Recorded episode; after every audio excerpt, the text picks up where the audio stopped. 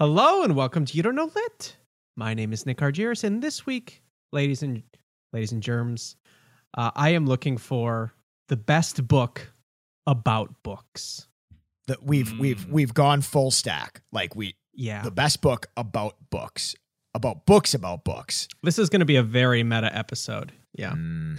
uh, and of course, to help me, our two high school English teachers, Ian and Joe. Yeah, and who could be more qualified to talk about books about books? Yes. My name's Joe Holshoe. I brought a book about books. It's a book about writing, but it's also a book about books. It's written by one of the bookiest authors, Nice. a guy named Stephen King, uh, past guest of the show, future fan of the show. Uh, it's called On Writing, uh, 1999, 200 ish pages, and it is a memoir of the craft. Nick, you love memoirs. Admit it. Admit it, Nick. Nick. Don't you dare forget it. I will not admit that on this introduction. Um, good uh, good afternoon, ladies and gentlemen, and various other individuals of Mhm, All mhm. Stars and Stripes. Yeah. My name is Dr. Ian DeYoung, and for this week's episode about books about books, I will be books. talking about myself, talking about uh, a book by Anthony Horowitz, who is a knight, unlike Stephen King. It's called Magpie Murders. It's a r- listener recommendation, and I'm excited to talk about it. May your earlobes turn into assholes and shit on your shoulders. Hey, the plot doesn't fucking matter at all. This is what I think it's about. If you look closely enough, every author was at some point a racist. Audiobooks don't count, right? All art is quite useless. who, who told you that? Fun fact that is how Joe laughs.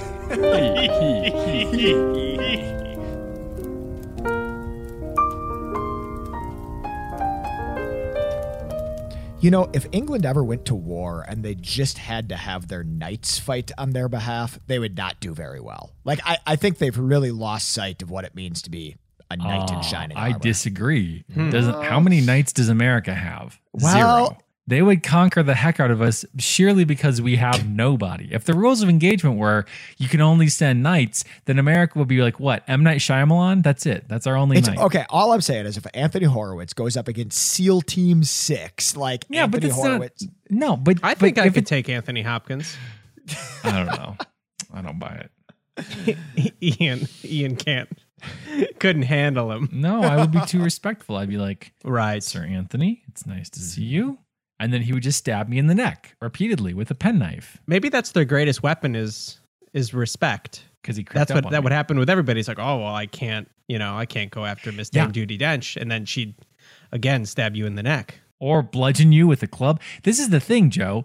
This is the Mm-hmm. thing. The weight of like the cultural influence of like, oh my gosh, it's a knight, Right. it's an actual knight.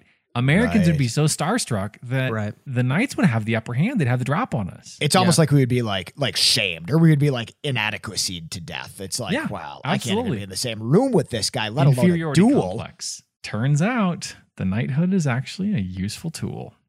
Hey, since this episode is about books, you guys got any got any news about books? I feel like you guys should have book news more often. Like, oh God, did you hear about this book news story co- come out? I got to tell you about that. This new news book story. You guys have anything like that? Uh, I That's- do.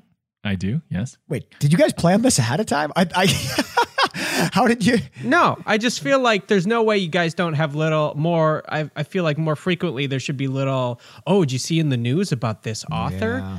They're found dead. Anthony Hopkins sta- stabbed him in the neck. You know, stuff like that. Yeah. So um so my my yeah. book news is pretty big. Um there's a new thing out there which you can buy Oh. and use and it'll tell you a story. It's called a book. That's my book news. Oh, I just hate him so much sometimes. Oh wow, you heard it here first. I I have real book news. Uh, this is this is a couple weeks old. I, I'm sorry, Litheads. You are surely uh, abreast of this already. But Gary Paulsen, uh, author of The Hatchet, among other, uh, probably not The Hatchet. Just Uh, Gary Hatchet. Paulsen, author of Hatchet, among other very very famous books. Uh, he died a couple of weeks ago. The best kind of news. yeah, big. Gar- What the world lost in an author, you don't know And that gained friend of the show. a friend of the show. Oh, Gary well, Paulsen. just I guess moving friend. forward, my point is, Joe, just let us know who's dying. I'm on it. I'll keep a list. This can be a weekly in memoriam segment. Deaths with Joe. Nick, maybe you can get some of that that music that they play at the Oscars, Oh, Right. where it's like all the people who have died. Right. And you can just kind of play that gently underneath. It, it's I think exclusively um, people that play the violin. You know, they always have like the one chair. You know, and the guy Mm. comes out, and it's like a live performance. Wait, are you confusing this with um that one speech at the Republican National Convention where Clint Eastwood came out and yelled at a chair? Definitely not. that is a high point in American history. Sometimes I just like Super reminding not. people that though Clint Eastwood is a wonderful actor and a very respectable individual, he also did have a thing where he came out and yelled at a chair. Okay. Well, I'm obviously going to post this to our page. Clint Eastwood Wood yells at yells chair. at Got chair. Oh, here it is. It's a full speech, 11 minutes long. What the fuck is this? Yeah, what? I, I've never. Clint Eastwood explains and regrets his speech to an empty chair. That's the headline. Uh, he regrets from it the after Washington all the Post. negative press, but at the time he thought it was a pretty good idea. It felt pretty. He was- he yeah, loved it. He thought it was poetic. He ate that up. Uh, well, welcome, lit heads, to You Don't Know Lit. Uh, Let's- Welcome, Lit Heads. Uh, yep, thank you. Uh, uh, uh, weekly, or as we call Podcast. strongly podcast here. Um, there's got to be another podcast that Nope. makes that terrible joke, right? no, and it's not a terrible joke. It's the best joke. every week. It's Okay. why we do it every history week. jokes. Ian double checked it. Mhm. Yeah, fantastic. Uh, where every week we pick a theme, and Ian and Joe bring a book. Um, and uh, just to piss him off, we pick a winner. and um, because they really just can't handle it, folks. They just can't handle the winning at all. But I just want you to know, lit heads, that uh, the, it doesn't Well, matter at but all. I would like winning doesn't matter at all. I would like you guys to know, let you guys, Ian and Nick, and you guys, Lithead, that every night when I finish recording, I walk up the stairs and I tell my wife that I finished, and she asks if I've won. And when I tell her no, she's disappointed. I, like she she's visibly Yeah. disappointed. So I tell her it's random, but she does not believe me. Nick, can you tell her it's random? Thank you for the thank you for the correction, Joe. Um, I I, I meant to say lit heads, uh, Ian and Joe, and also their wives. Uh, and uh, yeah, so we of course do have some rules. Uh, the third one being completely pointless, but uh, rule number one is only unavoidable spoilers, gentlemen. Rule number Two is two, omit needless words, Joe. words, Joe. Yep. Those ones would have been nice. And rule number three: winning isn't everything; it's the only thing. Vince Lombardi. That Nick, congratulations on not having about. to look that up this week. I think that's uh, Thank you. For the first 80, time 80 ever. episodes in. Nick has remembered the quote and the third rule. Does that make you? Does that make you feel strong? And of course, Yeah. we have our shadow rules, which make me feel strong. And folks, they should make you feel strong too. mm-hmm. You can say them with me, whisper them secretly into the darkness of your pillow if you desire. I'll say it with you. Mm-hmm. One for sorrow, Four for sorrow, two for joy, two for joy, three for a three girl, for a girl, Four, four, four for four for, a for boy, what? five boy, for silver, Seven six for for, gold, for gold, seven for seven a for a secret, never to be told. never to be told. Nick, if you could do that up in post, I think you could d- d- make that sound like you were speaking totally in sync. It's gonna sound real tight in post. oh, it's what we do here. Highly produced audio. yeah, uh, He famous for it. Mr. Holshoe, can you please take thirty seconds and just tell me a little bit more about your book? Oh, Nick, and I'll I kinda- decide who goes first. I kind of liked it when you called me Mr. Holshoe just then. Uh, part Fantastic. memoir, part masterclass by one of the best selling authors of all time. This volume is as revealing and practical view of the writer's craft, comprising basic tools of the trade every writer must have. Stephen King is grounded in his vivid memories from childhood through his emergence as a writer, from his struggling early career to his widely reported near fatal accident, and how, like, the two are linked.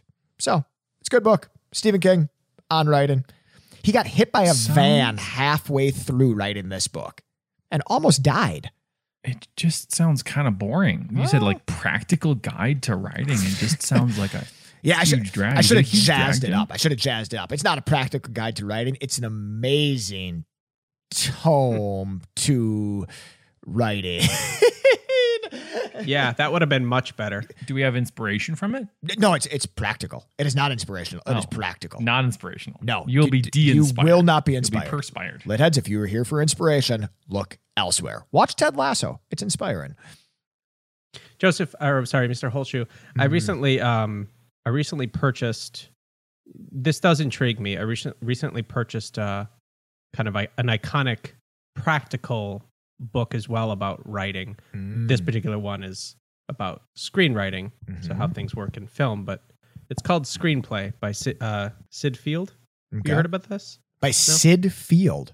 Yeah, S Y D Never. Field, as in, uh, you know, where you would play like basketball or something. Right. Right. The Syd Field. Now, I, I've never heard of this, Nick. So, but you're you're interested in this. Like, you're like, I wanna. How do you write? Yeah. How, how- can somebody tell me how to write, please? Please. Help me. Sid Step Field, one. You're my only hope. Uh, and it wasn't on Audible, which was incredibly disappointing. So I do have a book.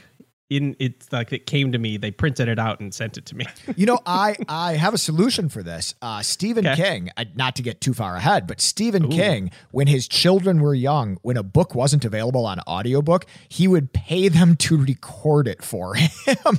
so he'd be like, "Hey, Joe King, my my son, I really want to hear this Dean Koontz book, but it's not available on audiobook. I will give you." Eight dollars to read this into a Sony Walkman or into a tape recorder. Interesting. And Joe King would do it, and not only would he get paid eight dollars, he would get kind of tricked by his dad into reading a good book.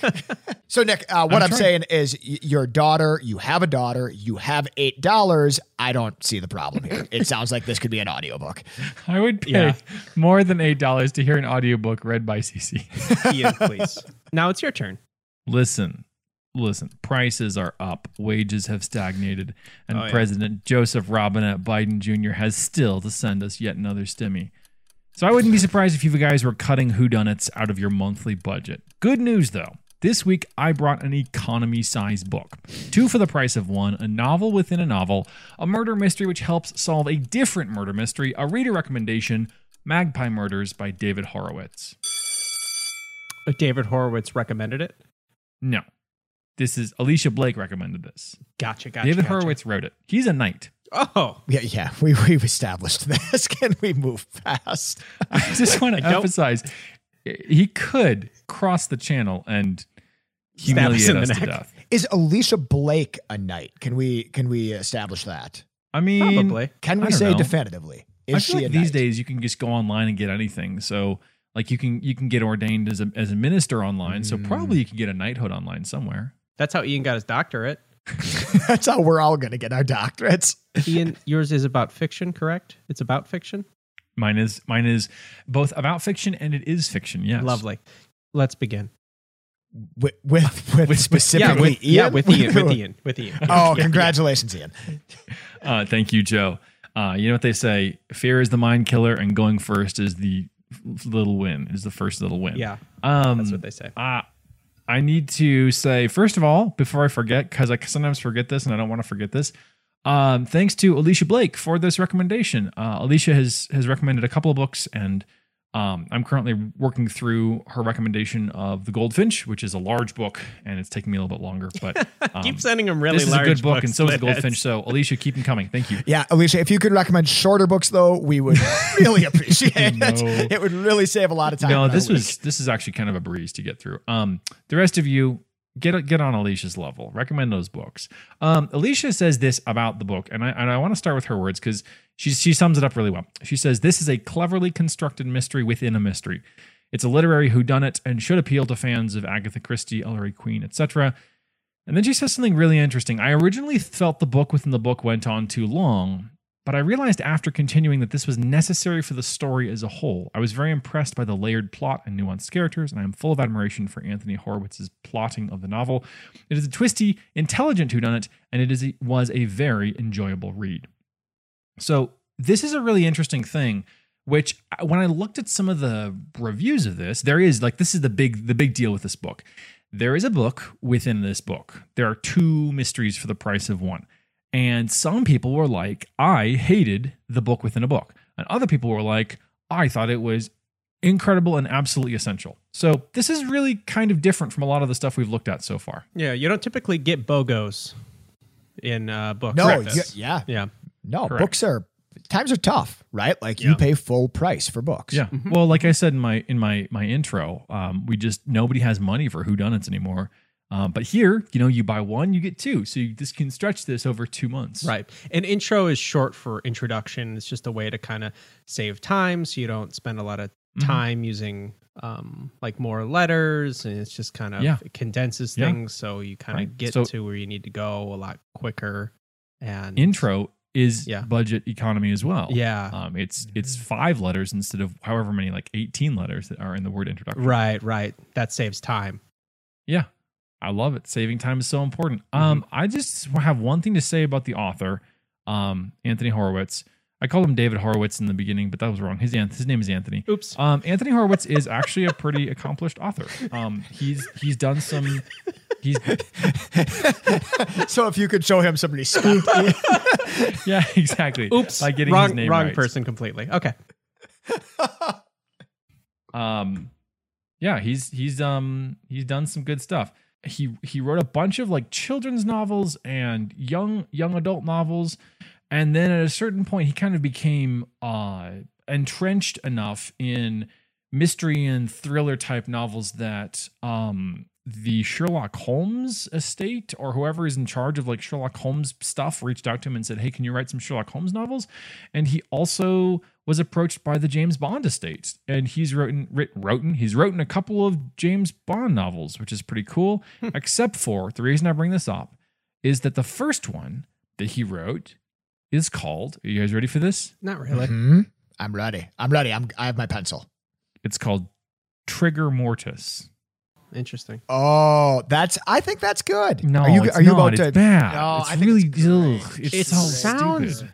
bad at first and then the more you think about it the, the it's still bad Yeah, it's just Right. It's atrocious. I don't But- know. I'm writing it down, guys. but that's okay maybe maybe he didn't come up with the name trigger mortis Yeah, I'm, I'm really hoping this wasn't his his the next the next Bond book he wrote was very kind of it was a classic Bond title, uh, Forever and a Day, which means nothing. So, I on the one hand, yes, he's accomplished, he's a knight, but also on the other hand, Trigger Mortis. So I feel like Trigger Mortis would be a cool like rapper name, right? Like like Ah. Trigger Trigger Mortis. yeah now i like it again Mhm. Yeah. See. oh, it's bad though. It's, it's Well, dreadful. have you read the What book about Flo Flow No. Rider? maybe maybe it this is this is the segment where, this is good where Joe now it's good again now it's really rapper good. names that already exist.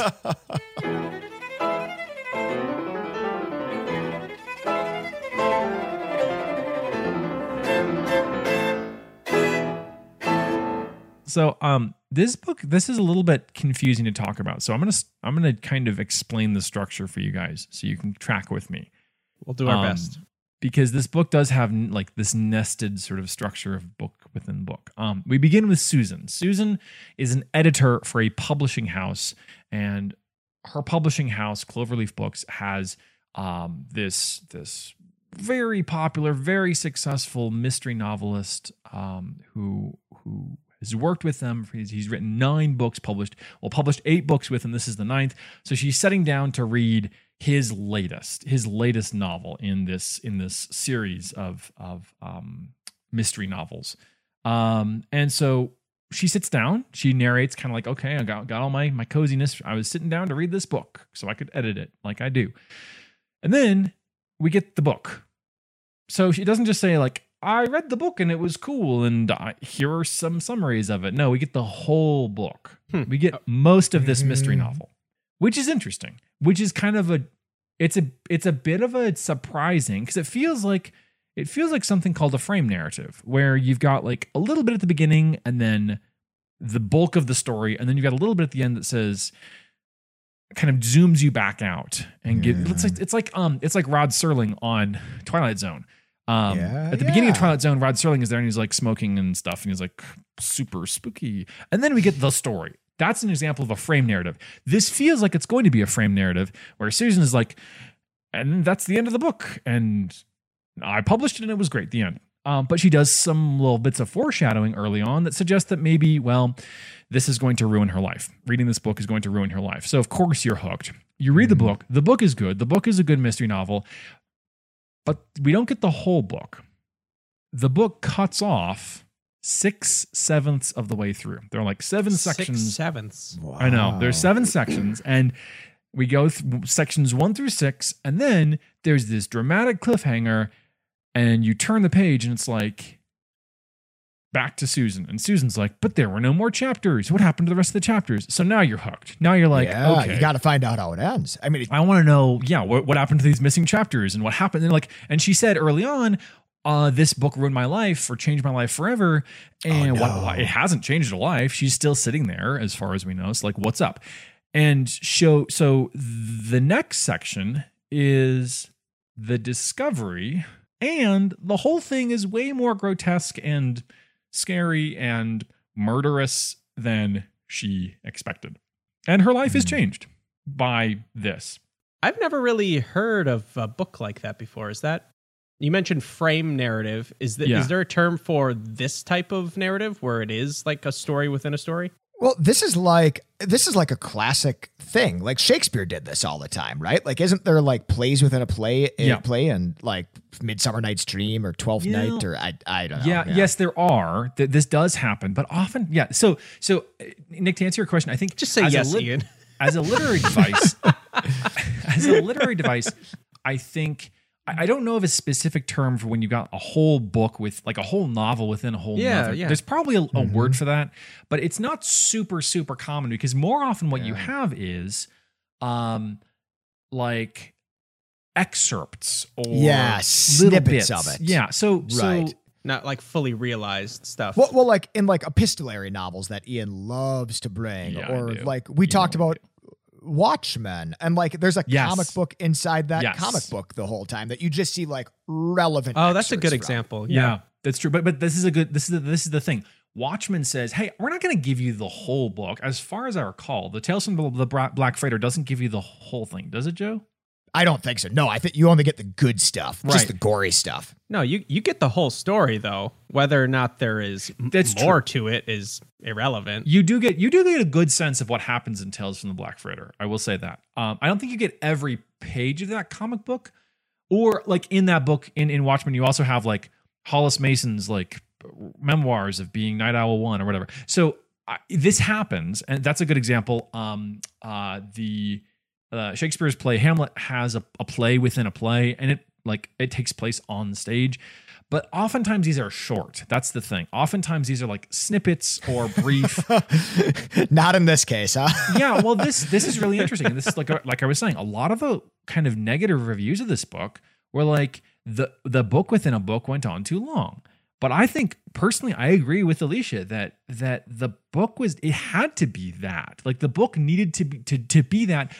when you read this book, do you like when you're in the book inside the book? Do you forget that you're in a book inside of a Yes. book? Like, is it like totally immersive? Like, yeah, Absolutely. like the Twilight Zone. part of the reason is part of the reason is she um uh, Susan doesn't interrupt. Susan isn't like and then I got up to go potty and I got myself some some chocolate and I sat back down with my tea. No, it's just like boom, the whole book. You just get dropped like 6 out of 7 parts of this book. Boom, just right there. So so you don't you don't you kind of get wrapped up in it because it's a good story. And the story, the book within a book, it feel it really does feel like there's kind of two for the two I keep saying two for the price of one, but like really Yeah, it's basic economics, is what you're saying. it is. It is. Yeah.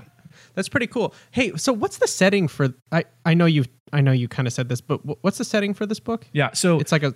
so the main book the main book. The first like the the the, the book within a book. Um the primary story. the the the story that the story that Susan sits down to read is um your very like English country house, village full of secrets, Yeah. landed gentry. Oh, classic. the there are I like love it. secret nudists and there's a mutilated painting and estranged family. Wait a minute, wait a minute, wait a minute, tragedies wait a minute, wait a minute. Mutilated victims and- nudist secret paintings. Isn't everybody just a secret nudist? I mean, like, if the shower is secret, then yeah. They only do it behind closed doors. That I don't know if that's a nudist. No, no. Um, these Well, are like, people who could, go like, out do it in the, the woods, woods and, and get naked. Um, Wow, you both said woods at the same time. That's a little weird. so that's the that's the that's the the 1950s era setting of the novel that Susan reads. Um, it's kind of all over England. Um, it's more character driven. It's less like procedural. Here's our here's our Sherlock Holmes and he's hunting for clues. More like kind of kind of not more novelistic. It's a reflection on the mystery novel genre, how we read mysteries. Um, so the the the the the kind of larger the frame type story is more modern, and I, I since we do kind of traditionally like to pander Nick to your heritage. Please do. I will note that um, in the in the book within a book, the main character is half Greek and half German, and um, Guys, the I'm like half Greek and half German. This is Oh amazing. my That's God, great. It's amazing. That's He's great. really Make sure to liking it. tell the Ian, uh, good just job. maybe just tell the leader uh, the uh, the lit heads again about that. yeah. So he's a really cool half Greek, half German guy, and he's handsome. Wow. smart, yeah. amazing. Um, the other thing is that Pretty cool lit heads, huh?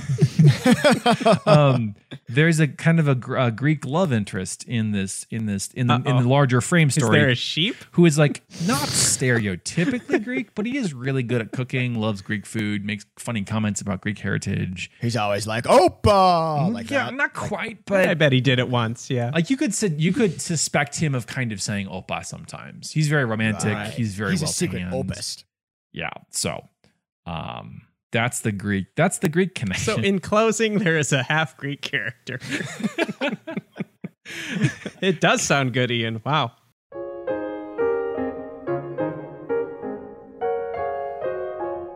Hey, what are we doing next week? Cop out.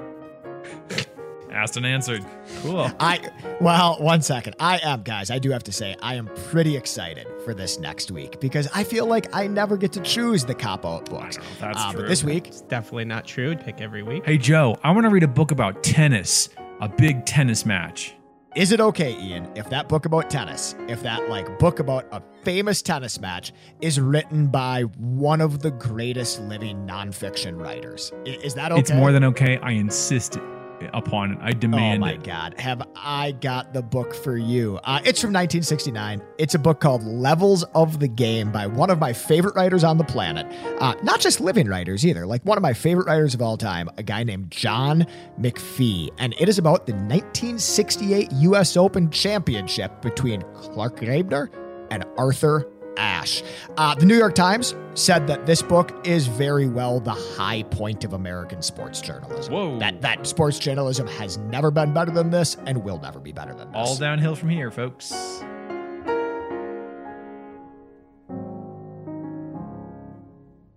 Joseph. Joseph Robinette Biden Jr. Uh, Joe, I believe you first told me about your book um, several years ago and that I should read it. Mhm. And, And have you and, you um, and then you went out and read it. So we're done. Like we're finished. I can go eat dinner. no. Um, good guess, though. Uh, no, un- no, I, thought we'd set up a podcast where the fiction was that you have to formally pitch it to me. Um, so this is your Oh, shot. sure. I'd like the formal pitch. Hi. And Joe, Joe, do not throw away your shot.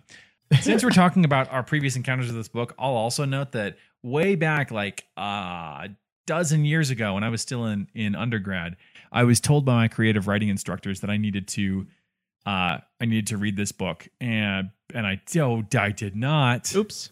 That's okay. Mm, boy, you, you both have made a big mistake by not reading this book, but you have made a, a fantastic, happy mistake by having a podcast with me every week. Um, also, just a side note, do you think there's a more pretentious phrase than when I was still in Ooh, undergrad? it's up there. That's for sure. It's it's up there, Ian. Joseph, I'd like to hear about this book. Absolutely. Nick, this is written by Stephen King. I've heard of We've him. talked about Stephen King uh, on the show before. Uh, Ian brought a Stephen King book, uh, one of Stephen King's uh, evil One of car many books. I think car he's books. written So many. he, like three. Didn't he write like three This year. At least two. At least three. Stephen King does not trust cars. He doesn't like cars. I think we might be about to find out why. this is the origin story of that fear. Um, okay, Nick, I, don't, I mean, I don't know how to pitch this book. Uh, in 1997, something along there, Stephen King was kicking around an idea to write a book about how he writes. And I think this is this is a thing. Like other writers have books about how to write. And Oh, yeah. I think it's also like of mm, i- it's I think it's of varying usefulness. Um like like Nick, if you read course. a book about how somebody did the job that you do, uh, I don't really know what you do, Nick. It's something with well, I don't want to say. Um He's a he's a tooth inspector, right? right. Goes around, looks at all the hippos, yeah. checks out their teeth. I, I I work a lot with synergy. Um, things All right. and other fake things. Uh, and engagement.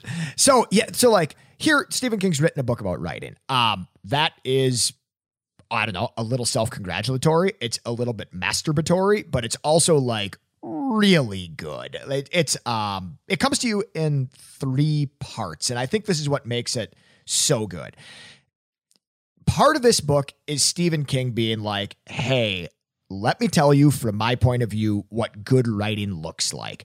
And he talks about like the nuts and bolts of writing. He talks about adverbs and he talks Yeah. about verbs and he talks about like sentence length and story structure and all of this stuff, right? Like it's just like this is the writing stuff. Cool. You got anything else? Yeah. The better, I think the better part of this book is Stephen Yeah. King talks about it's it's a memoir. It's him talking about the events in his life that led him to become a writer. Like it's essentially Stephen King's origin story. And I think the coolest part isn't it's not just him being like I always really liked reading books, so I became a writer. It's specifically how he became the type of writer that he is, which is a commercial, popular, like at times maybe even borderline pulpy writer. Uh, and it's super compelling and it's super interesting. And I haven't read many Stephen King books. I've read this book like five times. Uh, I haven't read many other Stephen King books, but this really makes me want to just do a deep dive on King. Yeah. I mean, okay. So just to level set, this is one of the greatest writers of all time. Certainly one of the best selling writers of all time. yeah, time. certainly one of the most popular. No shade to Mr. King, but you know he's not perfect. No. Yeah. Well, I think a lot of people would disagree with you. And like the most ever would disagree with you. And No, I don't The think largest group of purchasing people out there would disagree with you. well, okay, so this is actually something that Stephen King talks at length about. Um, when he writes his memoir, there's something super interesting in it. He talks about like how he needs books, like how he just reads books all the time. Um, and yeah, they make me a better writer. Does he address shitheads on podcasts talking shit about him after sell- selling 80 billion books? But one of the cool things about Stephen King's origin story is so much of his writing history is specifically a commercial writing history. So, Sure. for example, like he he tells a story about when he's a little kid and he's like he does a thing that a lot of little kids do, which is he sees a story and he like turns it into his own book and he shows it to his mom. Did did you guys do this? Is this a stage in everybody's young What? life? Definitely not. No. Ian, did you do this? I feel like you did this. The the the the the, the uh, it's the larval the larval stage of the author. Yes. it's before you go into your pupa Right, right. or your chrysalis. Uh, so he tells this story about writing books for his mom when he's a little kid. But one of the core memories that he has when writing the when telling this story is he said, "I remember I wrote four books. They were all about like th- this Mr. Pig driving around in his car, uh, whatever." And I sold them to my mother. She said she would give me 25 cents a piece for these books. So I wrote four books. I sold them to her for 25 cents a piece. That was the first buck I ever made in this business, which is a pretty great line, but also like, he paid his children to record it. and then he paid his children to record it. But like, that story kind of goes on. Like when he was in middle school, he would go watch horror movies and then like write out the scenes in short stories and sell them at school. So like he would like lay them out on this typeset machine and he would like decide how much paper to use and he had like cost benefit calculations. So he'd be like, "Oh, well I have like $2.25 worth of materials. If I sell these at 50 cents a piece, it, you get it." So he treated it like a like a commodity, like a good. Yeah e- even early on like writing was it was a business for steve king like it was Right. absolutely a business and you know ian you kind of you know like stephen king gets disparaged and nick you're absolutely right he's he's like i don't know if he's the most popular writer of all time um but boy he's got to be commercially up there and he talks about how guilty he felt for a long time about what he wrote. Um, because he was told frequently growing up that he was wasting his talent. right? Like he's hmm. like, "Oh, Steve, you can do better than this. You shouldn't be writing this satirical newspaper in high school. You should be writing like real stuff." And he's mm-hmm. like, "You know that that messed with me for a really long time." Like I've spent I spent a lot of years being ashamed about what I wrote. He said, "I think I was 40 years old before I realized that every writer of fiction or poetry who's ever published a line has been accused by someone of wasting his God-given talent." So he's like he's like, "Do I write kind of poppy stuff? Yeah. But guess what? People really like to read it. like Yeah. they really like it. It seems very pragmatic, right? He's like, well, I need to spend this much on paper to get, you know what I mean? Like, I think, I, I think most people like us would just assume that it's more emotional or romantic than that. Well, and I think And like, it's like, no, I just started writing and I'm good at it. And Uh, well, and his books also, you know, we talked, we joke about pretension. His books are kind of the opposite of pretentious. Like Yep. he's he's like, hey, you know what I'm gonna do? I'm gonna tell you a dope story about a clown that lives in a sewer, and you're gonna love it. Like it's because it's a cool story. what what I, what I, what I've what I've like seen his interviews, what I've read of his sort of process, like he is he is sort of deeply emotionally invested in like it's not just a dry sort of crank him out, make the bucks, laugh all the way to the bank, ignore Nick when he screams at me from his car type situation. Like he seems to be legitimately invested in writing. Like he he he has kind of this more mm, romantic view of it but it's it's it's not it's not just that. And it, it my sense is it kind of they work together. His delight in it never overwhelms his sort of pragmatism. I don't Well, know And reading this book, one thing that becomes clear, he talks about it. I mean, he just harps on it like over and over and over again. He says, like, look, the when you're writing, the only thing that matters, especially in that first draft, because he talks about drafting processes and things like that. He says the only thing that matters is the story. He says if the story doesn't work, if the story isn't compelling, if the story like is is is boring your reader, like you have nothing, right? The only thing that matters is the story. Then, if you want to talk about, you know, like things like theme and symbolism and all that stuff, sure, think of that stuff in the second draft, is what he says. So, I mean, it re- it is uh, pra- romantic, sure, right? Like he he's absolutely devoted to like this art of storytelling, but also pragmatic. Like I want to write something that entertains the hell out of people. seems real right brain, doesn't it? I right always brain mix is those the two eight- up. Yeah, we don't know. Yeah. Um, right brain is where you believe in like ghosts. blue lives matter and Mhm. Uh-oh. um, strong borders and left brain is like climate change and right and dragons, climate change and dragons.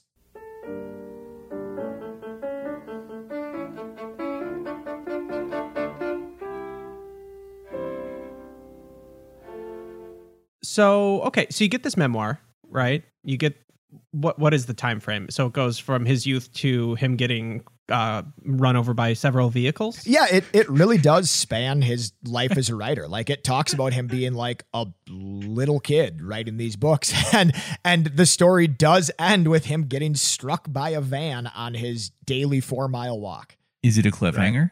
Is it like, well, here I am. It's me, Stephen King, writing as I walk along the side of the road. Wait, what's that? A car? In the Ah, distance. And then nothing. I'm putting down my pencil. I, I do want to talk about the van a little bit because I think it's one of the things that That makes hit him? this. Yeah, well, not just the van, but the incident, I guess. okay. Oh, okay. It was a Dodge Caravan. I thought maybe that was somehow relevant or something. it was yellow. Yeah. This book's interesting for a whole bunch of reasons. Like, it's interesting to hear Stephen King talk about his process. It's interesting to hear him talk about his history. It's interesting. Uh, one of the things he does a lot in this book is he talks about specific books that he's written, and he kind of gives you an inside view on what it was like to write that book. So he talks about like where ideas came from for from a Buick 8, one of his car novels. Um, he talks about like how he almost never finished writing The Stand because he got two thirds of the way through it and he he thought the story was broken. Like he didn't know where to go with the story. He said it was the book that took him the longest to finish, not just because it's a jillion pages, but because like the story was busted and it was one of the things that he came closest to abandoning. And boy, he's glad he didn't. Um, he talked about how like a handful of his books are obvious metaphors uh, for his drug and alcohol addiction, which he was a prolific user for a while. Um, th- like obvious metaphors and how he didn't realize it until like much later in his life. Um, he talked about how he doesn't remember writing the book Cujo, which is just crazy. Oh man, Well, because not that's like a whole glorify it, project. huh? Like that's that's many. That's like months gone. months. And he's, I mean, he's got a great line. Like, that's obviously insane that he just lost months and doesn't remember it. But he's got a great line where he says, You know, due to my drug and alcohol addiction, I don't remember much about writing the book Cujo. And looking back, I wish I did because I've read Cujo and that's a good book. Joe, I've got a question. yes. You you suggest, you imply, you insinuate that this is Mhm. a very pragmatic kind of like he, he's telling you things about adverbs and conjunctions and parallel structure, but he's also saying uh mm, maybe not quite like a cautionary tale, but also like, hey, here was my not super great experience of getting addicted to drugs and then you know getting hit by a car. How does he how does he balance or how does he synthesize Yeah. um like practical writing advice with memoir these don't seem like Nope. these don't seem like i mean my book has uh it, it synthesizes murder mystery with murder mystery which is a pretty seamless synthesis but like how does this work Yeah, it, so actually, it's the most boring answer on the planet. It just comes to you in sections. Like the first section is his memoir, and then his Ah, second section is like Chapters. yeah, well, like and and and big bold sections where he the the first section he calls his curriculum vitae, right? Like this is the work that I've done. This is what this is why this is why you should listen to me and this is my life as a writer. The second section having established like that he's successful and knows a thing or two about writing. Uh, the second section is him saying like, "Okay, this is what I know about it. Um, good, bad, and otherwise." And then the third section is, and then I got hit by a car. right three act three act structure Yeah. Yeah, classic. Uh, okay, I want to hear some writing stuff. So Yeah. we, I, I, okay, so broad strokes. He is um, a very driven writer from an extremely young Driven. age, uh, Driven. manipulating his entire family Driven. into moving ahead in this capitalistic world, um, Yep, and then you got it. ultimately uh, propelling him into a, um, uh, uh, a career in which uh, he doesn't really care about the um, integrity of his books, rather that they just sell. Well, no, Uh, I, ultimately. I feel like I did not say most of this. and that okay so anyway so uh, you get some uh, the snapshots of maybe some of the major life events so what um what are the inter uh intermittent um writing tips i'd like to at least get one today One of the things he talks about that I I really like uh, working with student writing so much is he talks about having the guts to cut. And he did like he famously says, "Kill your darlings, kill your darlings, even when it breaks your egocentric little scribbler's heart. Kill your darlings." And this is like writing advice that you hear from time to time. i love it so much yeah, yeah. Have the guts to cut. Kill your darlings. And he, i said, know we joke around here a lot about omitting needless words joe Mhm. it's it is one of my most cherished writing tips It is boy. I help students with um with college. if you can do that you're successful Ab- in absolutely. my eyes I help students with college essays, and it's really common that they come to me and they're like, Mr. Holshoe, I have an essay. It needs to be like 500 words, and it is currently 800 words. There's nothing I can lose out of this. What do I do? joe And- gets his old red marker he's like oh yeah it, it is like my favorite thing to do in the world. It like literally, I don't modify anything. I just delete. I just delete, delete, delete, and Mm. it is like it is always better. Like it is always Yeah. better. Um, which Okay. doesn't surprise you. He he talks about how he's a when he revises, he's a natural adder. Like he always wants to add things when Mm. he revises. Same. But an early editor that he had said said, um, "Hey, look, Steve, your second draft cannot be longer than your first draft. Here's the formula: first draft minus twenty percent equals second draft, which is a Brutal. pretty, uh, yeah, it's pretty brutal. But boy, I love the mathematics, though, isn't it? Isn't it nice to just put like a number to it? Yeah, absolutely. Because it's, it's very emotional to edit and write, and I, I think I like that. Anyway, keep going.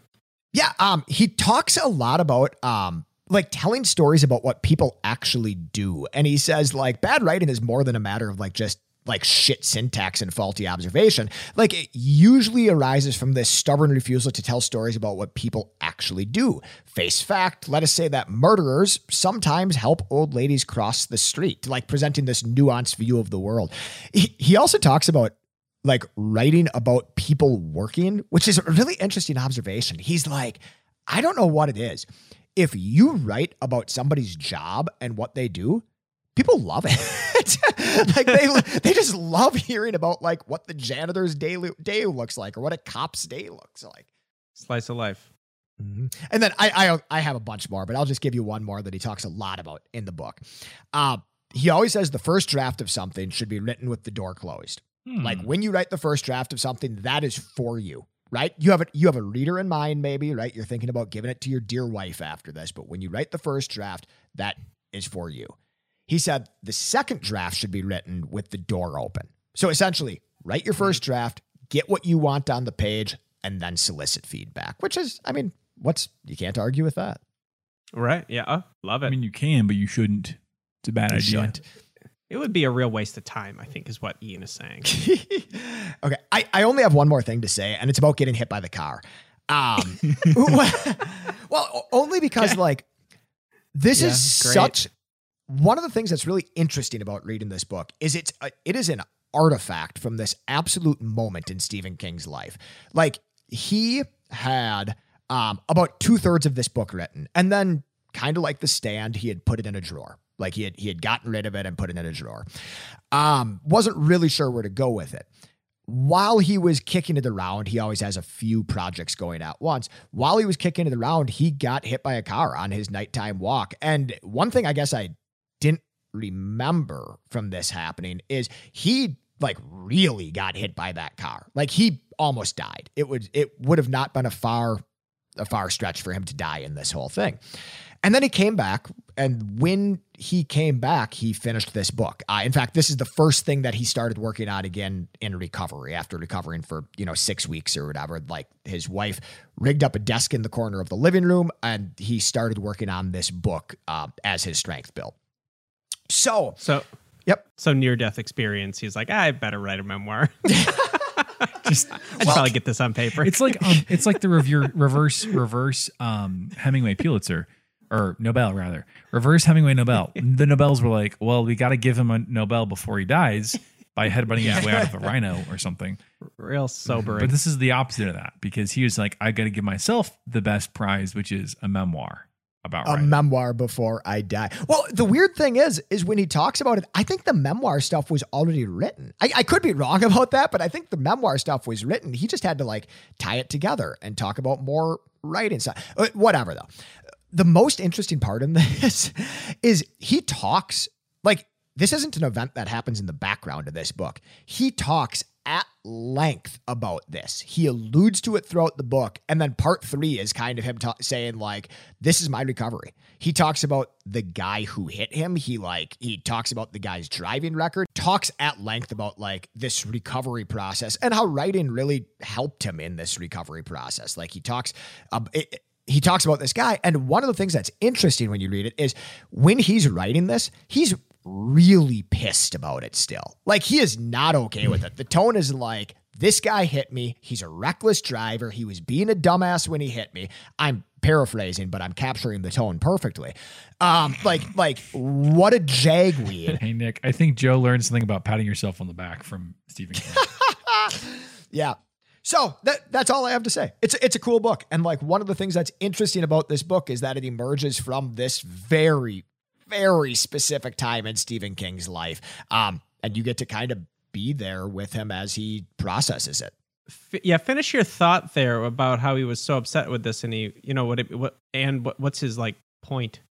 Oh, I think what he ultimately does, like he writes about this in the postscript. Um, th- this comes out very quickly after this happens, right? Like he, in publishing time, especially. Like I bet this is published. It's published in 1999. He started writing it in 1997, and he got hit by a car in between those two things, right? So this comes out within a year, I would say, of him of him getting hit by the car. Um, one of the things that he talks about with with this anger, with this recovery, is how important the writing process was to helping him recover, which I mean, is pretty in line with the rest of the book, you know, like through all these trials and tribulations in his life, like the writing is there. It's like the thing that he always falls back on. I have a question, Joe. Yeah. Does he ever make this any uh, about anything bigger than himself? Uh, yeah, yeah. It's, I mean, I- I, writing don't is bigger than Stephen English King. teachery, but like, yeah, he makes it about writing. Like, this really is a love letter to to to writing, to the process, to you know how he thinks about it, and and I guess it is like how he thinks about it, but um, but yeah, it's about writing, and he does talk about it in a. I don't want to talk say like spiritual way, but Ian's word from earlier is a romantic way, Yeah. right? And it's very clear that Stephen King you know, say what you will about him. Like he loves writing and he is just like down. Yeah. Like he's down with the craft. Down to Like, write. He's down with the craft. I, is that that is the subheader, right? Down On writing, colon down to write. DTR.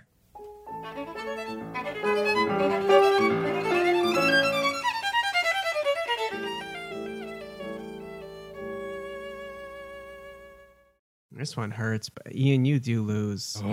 I I really am intrigued by your book, Ian, and I am gonna read it.